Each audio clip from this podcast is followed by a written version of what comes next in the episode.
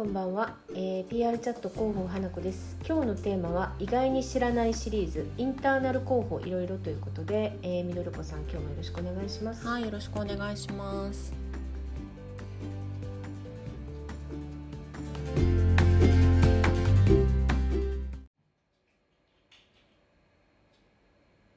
えー、インターナル広報なんですけれども、はい社内に向けての広報ということなんですが、うん。まあ、これについてどういう方法があるかとか、まあ、他社さんがどんなことを行っているのか、まあ、ちょっと知っておくだけでも参考にねなるかなと。意外と知らないかもしれないです。他社さんのやり方とかは、あのーあとインターナル広報なんでやっぱり他社さんとあまりお話ししないテーマかなともうん。思いますのでね、はい。まあ、実は意外に知らないといううインターナル広報について今日お話ししていきたいなと思いますが、はい。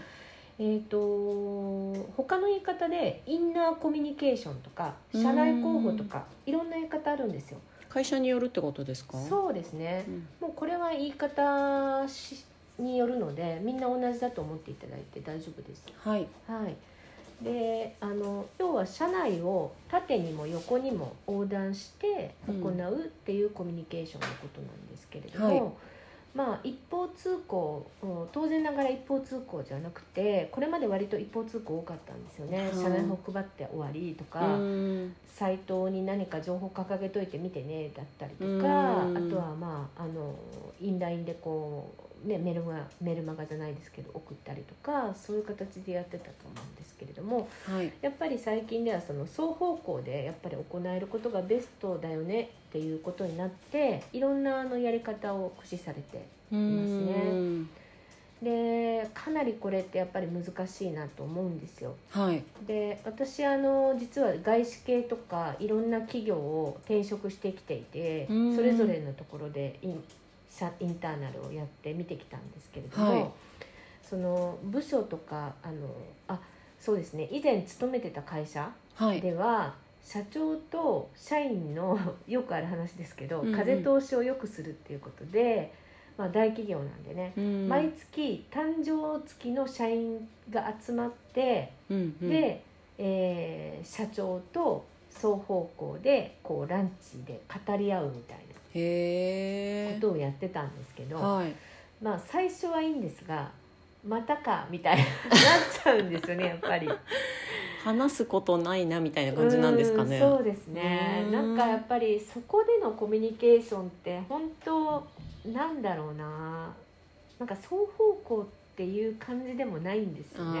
意外とやっぱりうん。みんなそんな出てこない感じしますけどねそうです確かに。まあ極端な話君は何のスポーツが得意なのとかそういう感じなんですかなんかはいはい。ちょっとこう面談っぽくなっちゃうなるってほどいうのがねまあうんそれでもないよりはマシなんでしょうけど、はい。あまりその人柄とはみたいなところとか、うんうんうん。なんかこう風通しが良くなったっていう感覚ではなかったなっていう感じはしますうね。ん。うん。なんか逆にこうここはすごいうまいなって思ったことうん。ところとあかやり方とかあったらぜひ教えていただきたいんですけど。ちょっとそのあたりこれから話そうかはない。と思ってるんですけども、あのやっぱりこう部署だったり、うん。社員間での関わりがやっぱりなかったりしますしね、はい。今やっぱりテレワークの拡大なんで社内環境変化って割とインターナルコミュニケーションがにもうもろにかかってくるので、うん。重要度が高まってるなっていうのを感じますね。はいそうですね。うん、で確かに会社にいたら同じメンバーでしか話さなかったりするじゃないですか。うん特に大きな企業だったらその部署の、うん、友達とか、ね。周りの人とちょっとランチ行くみたいな感じでとか飲みに行こうもそうだと思うんですけどうん。ましてやこう一番偉い人だったりとか2段ぐらい上の上司だったりとかは自分からやっぱり近づかないというか、うん。人も多いんじゃないかなと思うんですよね。そうですね、うん。最近はあのフリーアドレスとかねいろいろ会社もなんかこうコミュニケーションをねそうですね。活発にするためにいろいろやってると思うんですけど。あれも一つのインターナルコミュニケーションでうん。レイアウトを変えるっていうのも結構駆使されてます、うんいろいろでね。まあ会社もね工夫されてるんですけどやっぱりみんなをこう全員を満足させようと思うとかえって煙たがられるといううか、ん。あの本当難しいテーマだなと思って、うん。あのやっぱり PR 会社やってると相談も来るんですけれども、実際にやっぱり PR パーソンがこう中に外部が中に入っていかないといけないので、はい。なかなかあのいろんな情報を隠さず教えていただけるっていうことがうんポイントかなと思いますね。はい。まあ、そこでそのお互いがどんなこと考えてるかだったりとか仕事はだったりとかうん。会社について思うことだったり、まあ、自分が思う会社のイメージとか、うん。良いところ改善してほしいところいっぱいあると思うんですけれども、うん。そういった会話ができるのが、まあ、知っておくだけでも全然違うのかなと思いますね。改善とまでなるとまた別の施策が必要になってくるんですけど、はい。あの人はこういうふうな考えを持ってるみたいなところを知るだけでもいいんじゃないかなと、うん。まあ、そこから第一歩かなと思うんですけどね。やっぱり社員が思っていることと一つ目の施策なんですけど、はい。社員が思っていることとトップが考えていることのギャップって必ずあるわけですよ。うんうん。で意外にあそうだったのねっていうのが分かるのがうんギャップ分析っていうことをよくします。ギャップ分析。はい、しそれは知っておいてお互いで考えるっていうことがミッション目的になるんですけれども、その名の通りギャップを測るんですよね。へえんかこうテストじゃないですけどしてもらうアンケート調査アンケート。みたいなあへえ、はい。するんですでいねろんな項目に分けるんですよ。うんうん。業務、まあもう本当仕事だったりとか、あとは部署の空気感だったりとか、うんうん会社全体のイメージだったりあとはその人の個人のなんか思いだったりとうか。んそういったこう例えば自社のイメージを色で例えると何ですかとかなんか自社のイメージを一言で言うと何に当たりますかみたいなとかをうん選択肢も入れたりとか、うん。まあ、あんまりにもバラバラになってしまうと分析自体が難しくなるので、はいはい。ある程度選択肢こうだろ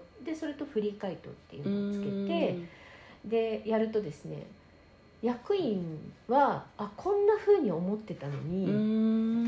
社員は意外にそこだったのかっていうようなことが分かるわけなんですよ。でこういうことをあの分かったことをですね誰かが、まあ、部長クラスとか、うんうんまあ、次長とかいろいろ、まあ、上司の方が例えば役員会で発言したとしてもその人個人の感覚でしかないねって捉えられてしまって、うん。結局ふわっと浮いたままになっちゃうんですけど、はいはい。問題定義してもですねやっぱりこうやってあのリアルに分析結果が出てくると、うん。あーってなるんですよ。うん。そうですよね。上の方うん。でこれはあのインターナルだけじゃなくていろんなところで使えるんですよね。うん。例えば取引関係者とか。はいはいとか要は自分たちのステークホルダーですね。うん。周りの人たちとのギャップ分析をするっていうのもあったりするのでうん。これはもう社員さん向けてははい。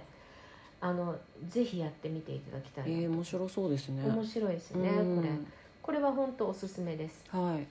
でこの他には皆さんもご存知の大手広告代理店なんですけれども、うんうここのオンボーディング施策っていうのが1人のし新入社員に対して、えー、と1人の先輩社員がつきます。へえバディみたいなうん感じでつくうんうんんですよ。うん。で3ヶ月間ほどのあの会社のカルチャー理解だったりとか、うん。関係構築にもうずっとこう並走する形になります。でその後も3ヶ月後もですねワンオンワンのフォローが仕組み化されてるんですね。そうそれその先輩社員がそもそもなんか間違ったことを教えちゃうと大変ですね。そうですね。ただそれはもう本当にに。ないですね。あのあの会社はないですね。なるほど。もうこはしっか DNA りと。がもうしっかり刻まれているのそうでなんですね。なので3ヶ月間ほどのカルチャー研修はものすごいですやっぱり、ある意味体育会系な感じがしますねね。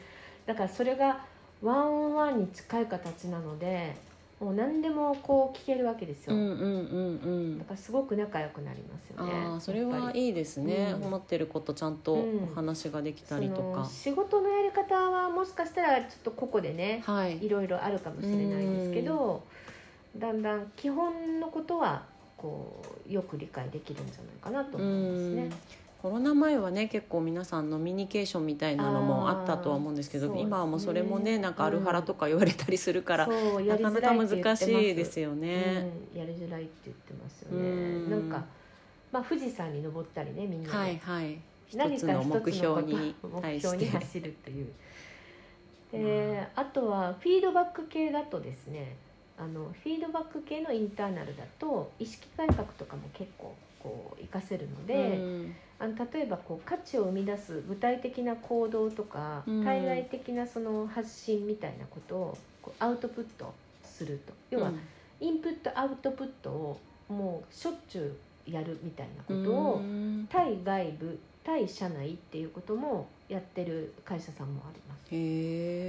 でその行動だったりとか発信に対してのこう評価だったりとかリアクションが分かってくるわけなんですけど、まあネガであったりポジであったりそれぞれのフィードバックを他者から受け取ることができうる。ん。で自分の成長だったりとか自己実現に向けた、まあ、モチベーションにもこう割とこう変わってくるというかうんうん。その影響が結構発生してですね割と能動的な行動とか知識のこうインプットはい。情報の取得みたいなところにこう心がけていただけるようになったりするんですよね。うん。そうすることでインプットアウトプットが繰り返されることで割とこうアウトプットの質が高まる。うん。これはもう仕事でも個人の目標とかでもそうですけど例えばあの会議とかで発言がすごく良くなったとか、はい。質が良くなったとかはいっていうのもありますしね、あの実は弊社もですねこれあの学生組織 PR アカデミアっていうのもある持ってるんですけど、はい彼らの採用の時に、まあ、面談が、えー、と3人経て3回あるんですけども、で2回目の前にですねあの自分の周りの人もうどうもう幼稚園の友達でもいいし同級生でもいいし今の友達でも先生でも、えー、と身内でも誰でもいいんですけども、えー、と5人から8人だったかなの、えー、と推薦を状を書いてもらうっていうへのがあるんですよ。はい。でそこにいい点とか、えっと、改善点みたいなことも書いてくれるんですよね、うんうん周りの人。であのなんかそれを書く書くっていうこと書いてもらうっていうことで本人も自分の知らなかった点。うん意外にね意外に自分かんないじゃないですか。うん。とかあと自分はこう思ってたのにあこんな風に見られてたんだとかうん。思われてたんだみたいなとことかあと逆に自分のこうネガな部分だったり改善点みたいなもの見えるんですよね。うんはい。それはすごいいいなって思いながらずっと続けてうます、んそれは確かに多角的に見れていいですね。やっぱりインターナルってやっぱりフィードバックっていうのも大事でな観点だと思うのでそういったこうやっぱり双方向うん。のコミュニケーションっていうのを基本に考えるとおのずとこういろんな施策が考えられるんじゃないかなと、うん。まあ、まずは今現状を把握することですね。うん。だから現状を把握するっていうことはさっき冒頭申し上げたみたいなギャップ分析。うん。まあ今簡単にねアンケートを全然取れると思うので、はい。